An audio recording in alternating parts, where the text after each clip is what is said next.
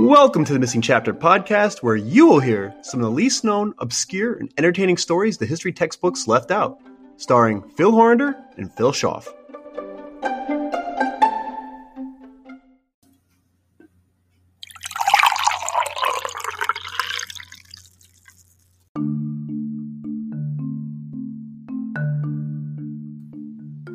In the spring of 1943, Europe lay in the grip of fascism. Nazi Germany and Benito Mussolini's Italy had taken over the continent and were threatening to include England in their conquest. A year removed from the D Day invasion at Normandy, Allied forces were massing along the coast of North Africa, preparing to make a push across the Mediterranean Sea. They had decided on strategically significant Sicily as their target and the possible key to liberating mainland Europe. But how? How could the Allies convince the Germans that they were aiming somewhere else and not give away their hand? Do you enjoy a good spy story? A good fictional tale of espionage and deceit? Then you'll enjoy this episode of The Missing Chapter.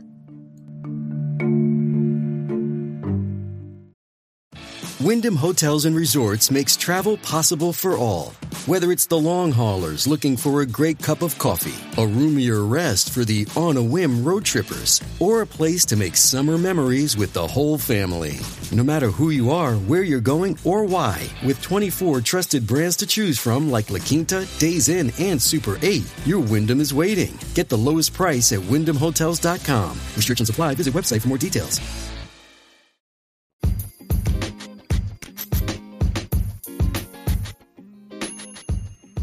You're listening to the Missing Chapter podcast, where you will hear some of the least known, obscure, and entertaining stories the history textbooks left out. Don't forget to follow us on all major podcast distributors.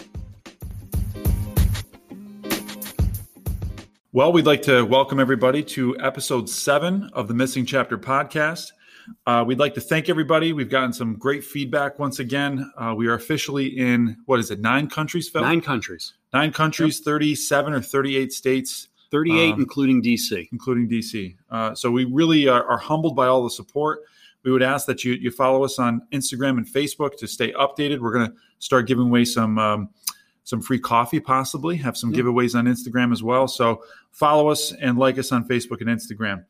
Uh, today, our coffee, as I'm sure some of you are, are wondering, is a very dark roast. Right? It's an Adirondack dark. Adirondack dark roast. It's got a very robust taste, great Yeah. aroma.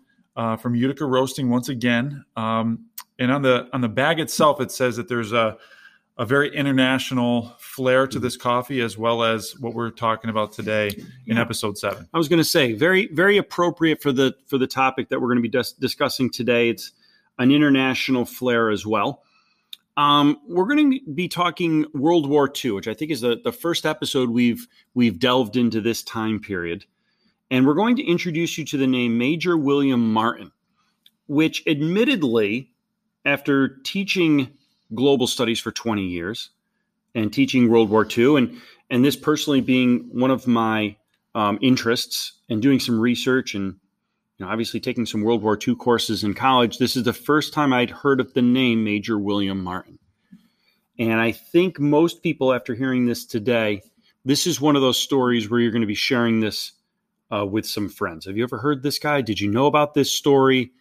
It's one of our more interesting ones, I think, Phil, and that's why we we kind of delved into this one uh, together.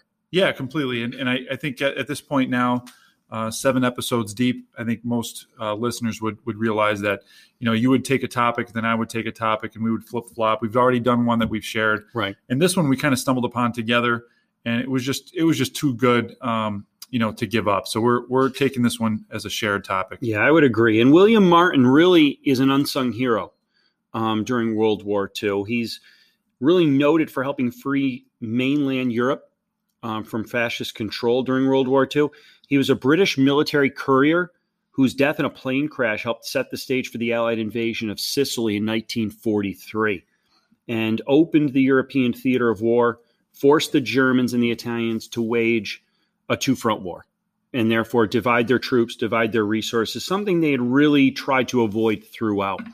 But I don't want to get too far ahead of myself. I want to give you guys some background as to how we get to 1943 and the role that William Martin will play in all of this. The uh, war officially begins on September 1st, 1939, with the German invasion, the German blitzkrieg of Poland. World War II is officially underway. The Allies, which in 1939 consisted of Britain, France, and the Soviet Union, would subsequently declare war on the Axis powers, Germany, Italy, and Japan, in the days that followed. And things snowball fairly quickly. Um, very early on, Germany and the war machine that they've produced face, you know, success after success, and Europe is under Nazi rule uh, within weeks, months, really. Right. Yep. And the pressure mounts on lone standing England, being an island and separated by the 22 miles of the of the English Channel. Um, they're the lone standing ally, and the pressure is mounting for them to be able to maintain that status, maintain that autonomy. Remember, the U.S. hadn't entered the war yet. It won't be until the Japanese bombing of Pearl Harbor on December 7th, 1941. A huge morale boost uh, for the Allies, as well as in terms of fresh troops and supplies. Germany invades the Soviet Union in what's called Operation Barbarossa, beginning in June of 1941. Uh, the siege of Stalingrad by the Germans, which takes place August 23, 1942 to February 2nd, 1943 is really seen as a big turning point in the eastern portion of the war. Soviet forces suffer, get this, an estimated 1.1 million casualties and a reported 40,000 civilians. That's incredible. That is incredible. And you think, you know, what was it about this particular city?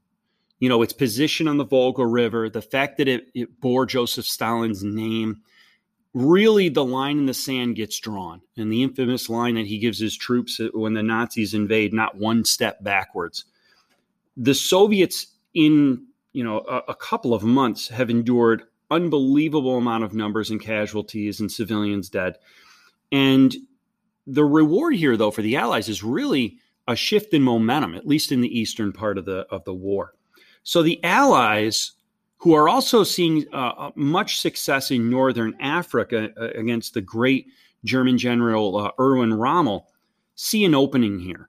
And they understand that they have to use the momentum that the Russians have given them to possibly make a move at liberating the rest of mainland Europe.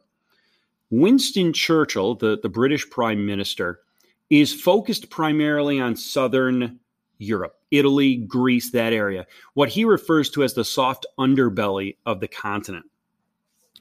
Italy kind of stands out. If you were to take a look at a, a, map of Italy, and I think this always kind of surprises me too, Tunisia, which is located in North Africa, is only approximately 100 miles from the tip of the Italian peninsula. And we, we tend to kind of lose, um, you know, in terms of its location and its, uh, its, its how many miles apart it is, it's really not that that far apart Africa and the European continent.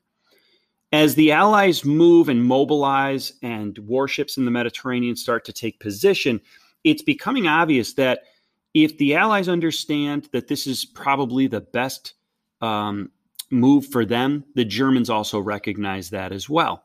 And the Allies are in a position how do we not, you know, tip our hat, tip our hand to the Germans earlier than we need to be. If Sicily off of southern Italy is our goal and that's our target, how do we give the Germans the impression that it's in fact Greece? And this will take some of the pressure off of our troops. Still a year removed from the D Day invasion on the beaches of Normandy, um, the Allies have to liberate this mainland Europe, like I said, and open up a two front war. What I didn't understand, I, I guess I associated this more with the Cold War that would subsequently follow World War II, how much World War II was a fact, a period of espionage, deceit, bluffing.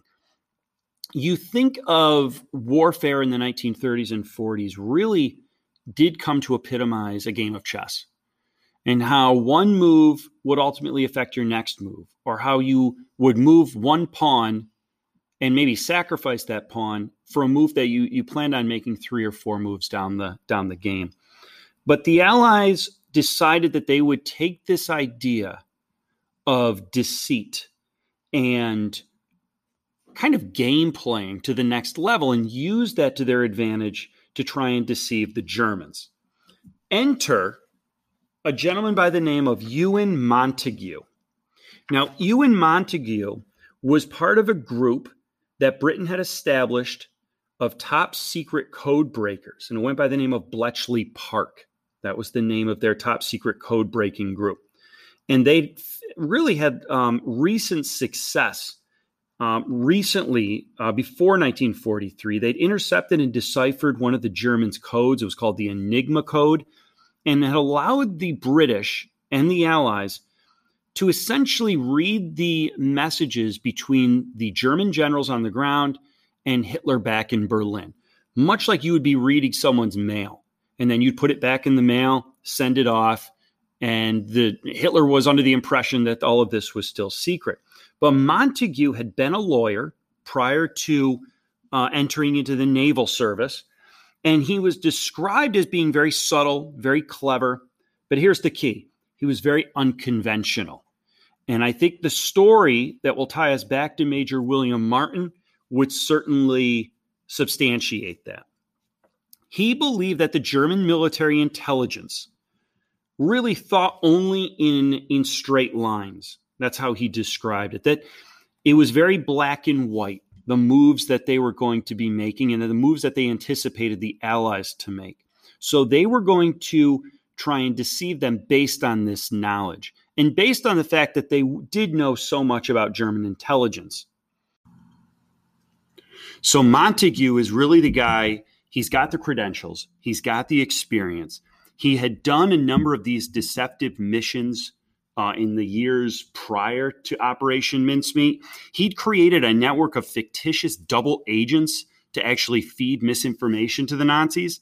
They were completely imaginary spies who had been given jobs, hobbies, family, lovers, bank managers. The Germans thought they had an established spy network in the UK when in reality, the entire thing uh, was completely fictitious. None of these people um, existed and were just feeding uh, misinformation to the Germans. He'd also sent a, a magician, an actual magician, he had dispatched to North Africa to create a fake army out of mirrors uh, blow up tanks. So the man had just this unbelievable resume of deception that he was using to help the Allies gain leverage um, with the Germans.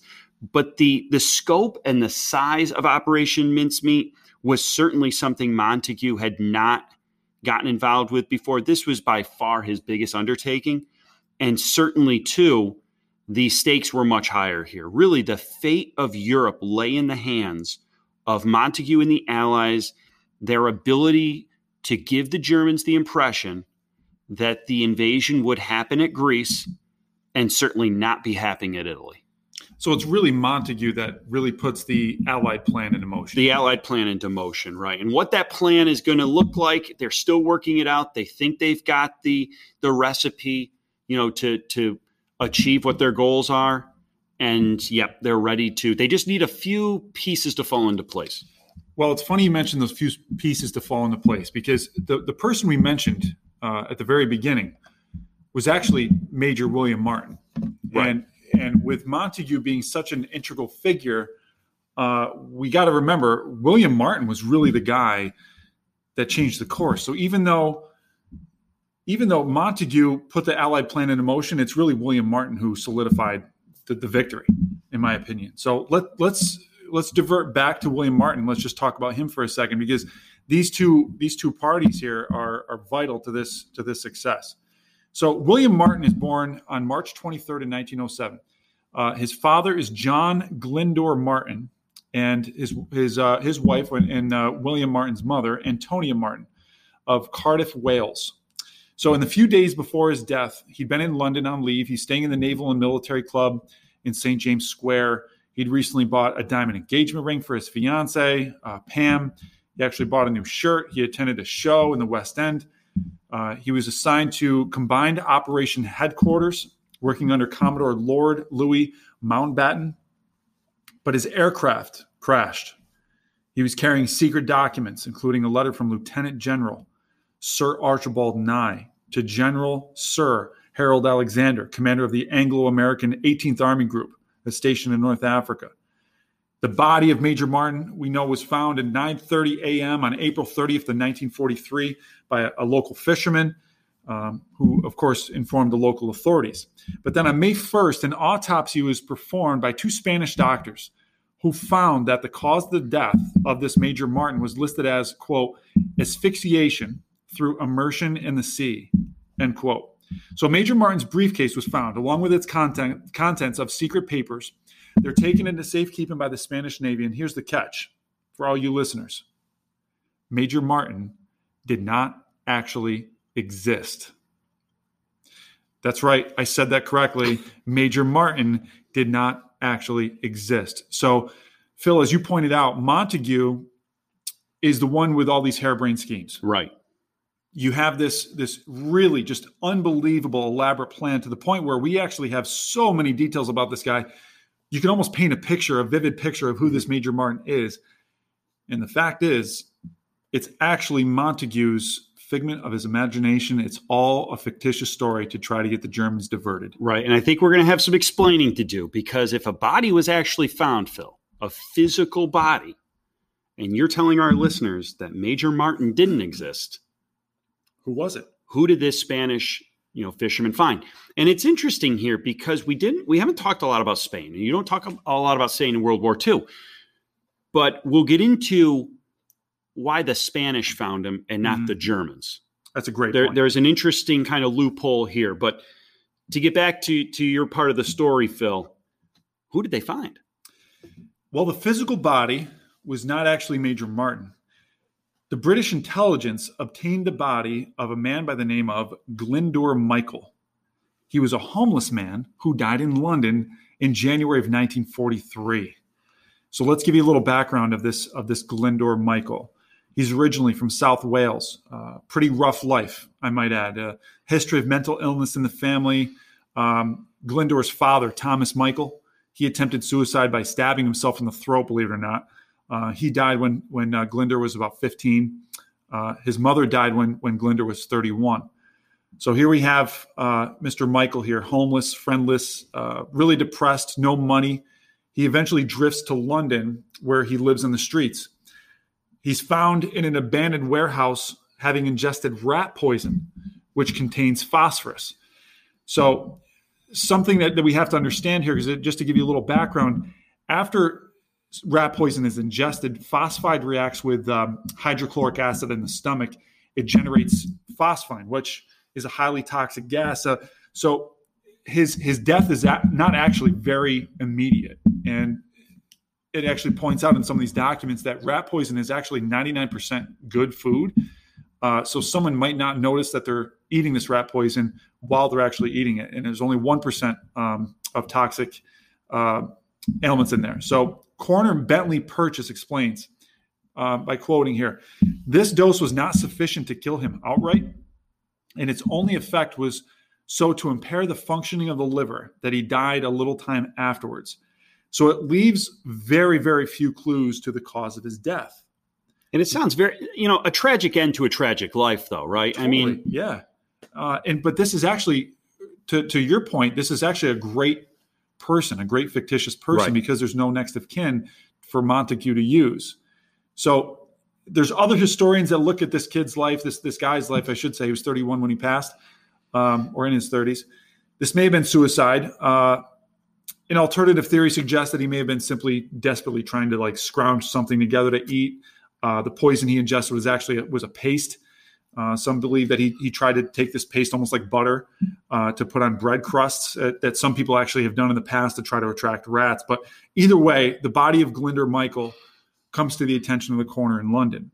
Now, this coroner in London, who was asked by British intelligence to keep an eye out for a body, ready? For a suitable male with no next of kin. I wonder why. Right. And they also had said that they ideally would like a body that at least g- gave the appearance of possibly having drowned. Exactly. Yes. All right. So, I mean, there are a, a bunch of different elements they're looking for here. And this coroner has to kind of keep an eye out for is there any body that's coming across this table that fits all of those descriptions? And how do you ask a coroner that without him asking questions back? Right, right. And this how do you, top secret. Top exactly. secret British intelligence coming to you and saying, "Hey, do you have a body we can use?" I mean, that that's just out, outlandish. But Glyndwr was the, the, the perfect candidate for what British intelligence uh, would eventually call Operation Mincemeat because, you know, a false identity was created out of the body of Glyndwr, including mm-hmm. a new name, a new military rank, identity card. Um, I mean, we, we spoke earlier, the letters from a fictitious girlfriend, unpaid bills, shopping receipts. So, so, all of these things were fictitious. All of these were fictitious. Okay. The story itself had to be so believable that it, if, if it if it was brought onto Hitler's desk, he would have no question that this is true. Right. So the coroner, after locating Glyndwr Michael's body, um, he identifies that it is in suitable condition for a man who would appear to have floated ashore several days after having died at sea mm. of either hypothermia, but a spe- a specifically, like you said, drowning. So before Glyndwr Michael, finding a usable cadaver had, had, been seriously difficult, obviously, because anyone asking for a cadaver would have, you know, people talking. Mm-hmm. Uh, it would be impossible to tell their relatives what the body was wanted for, because obviously, if you have someone who had just passed away, the, the family would want the body. But the dead man's parents had died, and there was no known relatives. So it's kind of a perfect scenario, as morbid as that is. The body was released on the condition, ready, that the man's real identity would never be revealed. So we go back to Ewan Montagu. Uh, you know, he later claims the man died from pneumonia and that the family had been contacted and permission obtained, of course, but none of this was true. Right. And it's interesting that even though this is World War II and under these conditions, the the intelligence agency of Britain still cannot just go out and just obtain someone's right. dead body. I mean, you you just can't do that. It wasn't acceptable in the 1940s, like it wouldn't be acceptable today.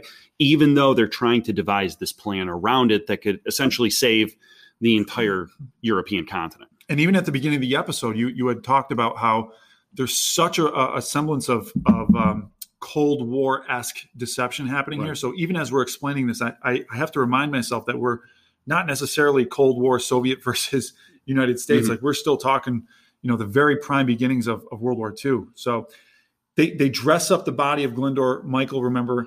Um, in a uniform that would that would look real. So he's in a royal Royal Marine uniform. He uh, they put a briefcase on him containing the fake documents and they attach it to his body. So the story I gave you earlier about the receipts, the unpaid bills, the the engagement ring purchase, all fabricated in order to make the enemies fall for the deception.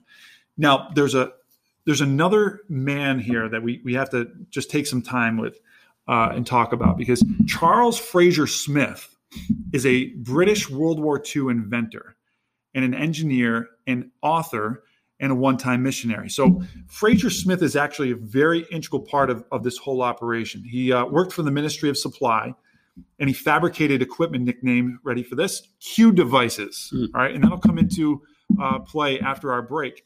But these Q devices were some really secretive uh, espionage kind of things. He has a tear gas pen. He ends up building a poison bullet pen, uh, a pen compass. Uh, he saw hidden in a um, a saw that that's hidden in a piece of rubber. Uh, miniature cameras inside cigarette lighters. I mean, we got to remember, 40s. We're talking, right. which is unbelievable. Very advanced shaving brushes containing film, hair brushes uh, with a with a map and a saw, steel shoelaces that doubled as as garrots, um, an asbestos lined pipe for carrying secret uh, excuse me carrying secret documents, and and uh, the the the possibilities that this guy comes up with in the 1940s is really is really endless. But the one thing he ends up doing, and he realizes this, he has to make a container for the body because at some point they're going to have to ship it. So he makes a container for the body and then one of uh, Le- England's leading race car drivers actually transports the container to a Royal Navy, Navy submarine and they drop it off in the Spanish coast. And, you know, this is where this is also interesting too. We go back to Montagu's knowledge and his ability to to gain access to these communications between Hitler and his generals because they're going to use Spain, who we said is is neutral in all of this. Right. But even with their neutrality, they're they're much more um, cozied up, so to speak, to Berlin rather than London. And what Montagu doesn't want is for this to appear too obvious. And, right, and a random body just to, oh, conveniently wash up on the shore of Greece, and we know this looks suspicious. Instead, they'll drop the body off, like you said, near the Spanish coast, knowing that the Spanish military will inform Hitler of this rather than Winston Churchill. So they're banking on and they're using some of this prior knowledge of German intelligence. That's a great point. And here's a side note, and this this is, I think is something that's that's quite incredible, which would add to the validity of all these documents in the body. is that prior to this happening, there's only it was only a few days prior to this. Uh, there was actually a, a, passenger ship called the Dasher. The Dasher actually is was carrying, I, I think, about 300 people on board, and the Dasher ends up uh, being submerged and going down. Mm. Um, I think there was around 200. 200 bodies were, were never recovered, and some we know that they were they were military. So this is not outlandish to find, like you said, a, a, body that why is there just a body floating in the water? This would actually make sense because you could actually foresee this this happening that that bodies would be floating to the surface eventually because of that dasher. So do we know for sure that that's what they thought? No, um, but they do. We do know that that that adds to the probability of this document being being valid and everything that that's uh, happening, the event in itself being valid. So this Fraser Smith designs this special container, as I was mentioning because you have to preserve the body during the time in the water. So what, he, what he ends up doing is he packs it with dry ice. He puts the body into a torpedo and actually labels it in a way where the soldiers themselves didn't even know what was inside the torpedo itself. So Major William Martin's death, remember his alias, uh, Michael's alias, William Martin, was actually announced in a London newspaper. April 30th, 1943, as we mentioned, the body was dragged from the sea by a local fisherman before being handed over to Spanish authorities. Now, something I, I just have to note right now, I just can't wait to, to say this later on. I think that the irony of this is unbelievable, or coincidence, you could say. Hitler is going to commit suicide on that very day, April 30th, two years later. Hmm. And fascism is dead. And we know Mussolini died two days prior to Hitler.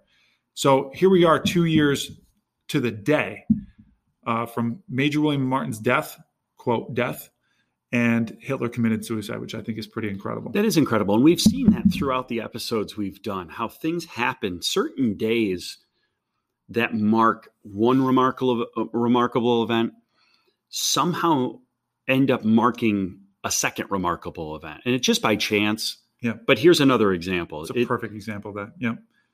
So if you're the Spanish, you recover the body. Uh, the British authorities begin their frantic attempts to recover the case. And then counting on the fact that their efforts would eventually convince the Nazis of the document's validity. Mm-hmm. So this is pretty interesting. And this is where we'll end for the before the break. The British code breakers eventually send the telegram. Here it is. Mincemeat swallowed rod, line, and sinker to Winston Churchill in mid-May of 1943.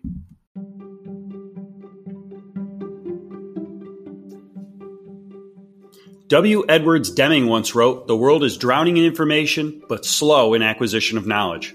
Help spread information by following us on Instagram and liking us on Facebook today. Thank you for listening to the Missing Chapter podcast with us, Phil Schaff and Phil Horander.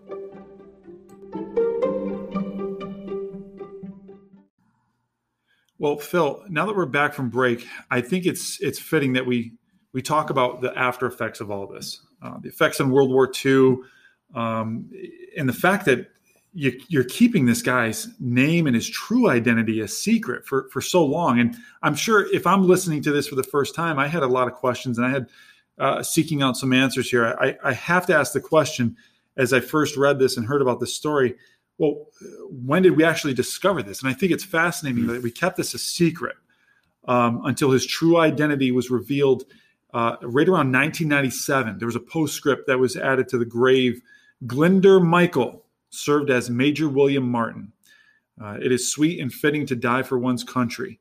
And I think that's pretty incredible here because um, there was a new inscription added after the British government revealed Michael's true identity. There was uh, there's some documents that said um, they even read the, the 35th Psalm over his his grave when they added this, and it says Glyndwr Michael served as Major William Martin.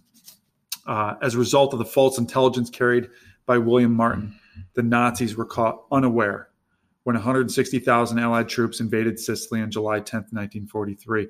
And I just think it's incredible because you have German Lieutenant uh, Colonel Alexis Baron von Roenne examine the contents and writing in a memo once they, they get this quote, the circumstances of the discovery, together with the form and contents of the dispatches, are absolutely convincing proof of the re- reliability of the letters. And of course, we know within a few days they were on Hitler's desk. And it's just a, it's such an incredible ending to really the most elaborate fictitious story World War II quite possibly has ever seen. And I think the, the poetic part of this is the fact that we have a homeless man um, living just an incredibly rough life. I mean, his father committing suicide, his his mother tragically passing when he was he was quite young, and um, you know he's at the point where he's he's a wanderer. He's he's even possibly committing suicide. The very least we know he was eating scraps off the ground, which which could have possibly had the poison. I mean, you can almost imagine him being down with the rats, scrapping up as many uh, pieces of bread I mean, that you could scrounge up. So you have all of this horrible existence. But post mortem, now he's actually dying with honors, which I, I think is an incredible end to this story. Right. And the impact of Operation Mincemeat and what it set out to do could not have gone any better for the Allies because after taking the bait, Phil, the Germans rapidly doubled down the number of troops being sent to Sardinia in Italy, while Hitler sent an additional panzer division from France now to Greece, all right, expecting the invasion to be there. And as 160,000 Allied troops stormed Sicily on July 10th, it became very clear from the less than sufficient German resistance that the British dupe was in fact effective. Right. The successful six week campaign brought Benito Mussolini to his knees. It forced Hitler to divert nearly a fifth of the entire German army fighting on the Eastern Front in the Soviet Union to help prop up Italy, which we said earlier on they, they could really ill afford to do because of the loss at Stalingrad. This movement of German troops would also have a lasting impact the number of soldiers positioned in France less than a year later when boots landed on the beaches of Normandy. Countless Allied lives were saved due to this one cadaver, I think it's safe to say. In addition to saving thousands of Allied soldiers' lives, Operation Mincemeat helped further Italian leader Benito Mussolini's downfall and effectively turned the tide of the war towards an Allied invasion and victory in Europe. So, what happened to Ewen Montagu? That's the question. That's a right. great question. Ewen Montagu. listeners are, are, are thinking. And right. And he really was, you know, one of the big creators behind this, this plan. He left the Navy after the war. He wrote the novel, a novel called The Man Who Never Was. He would eventually become a magistrate and a judge before passing away in 1985. In 1956, Hollywood had released a highly fictionalized movie based loosely around Montagu's book. And it's interesting. In one scene, a senior Royal Air officer points out to Montagu, all right, played by actor Clifton Webb, the risk of accidentally betraying Sicily uh, as the real target. The senior RAF officer in the film was portrayed and played by Montagu himself.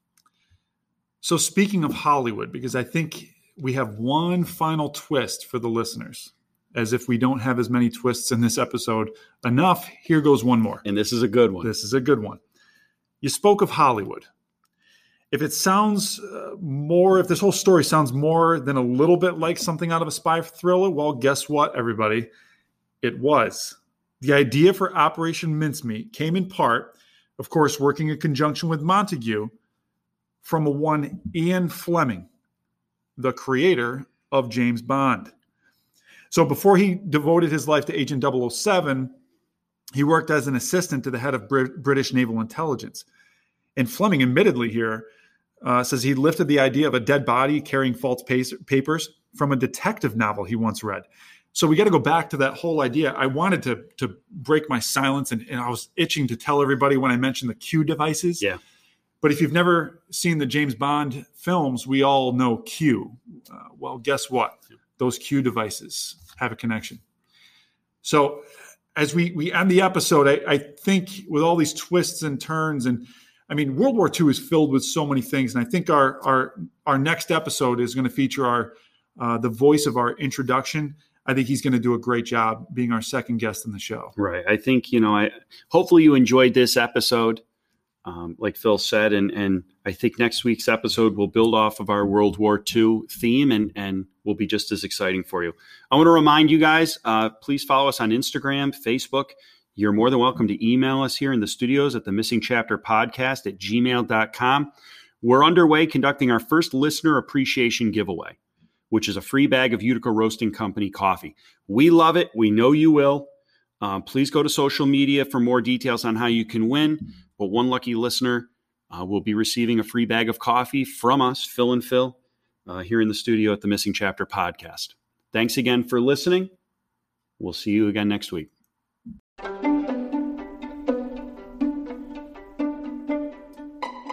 Thank you for joining us. Until next time, I'm Phil Schaff. and I'm Phil Horrender. Another chapter has been added to the history textbooks.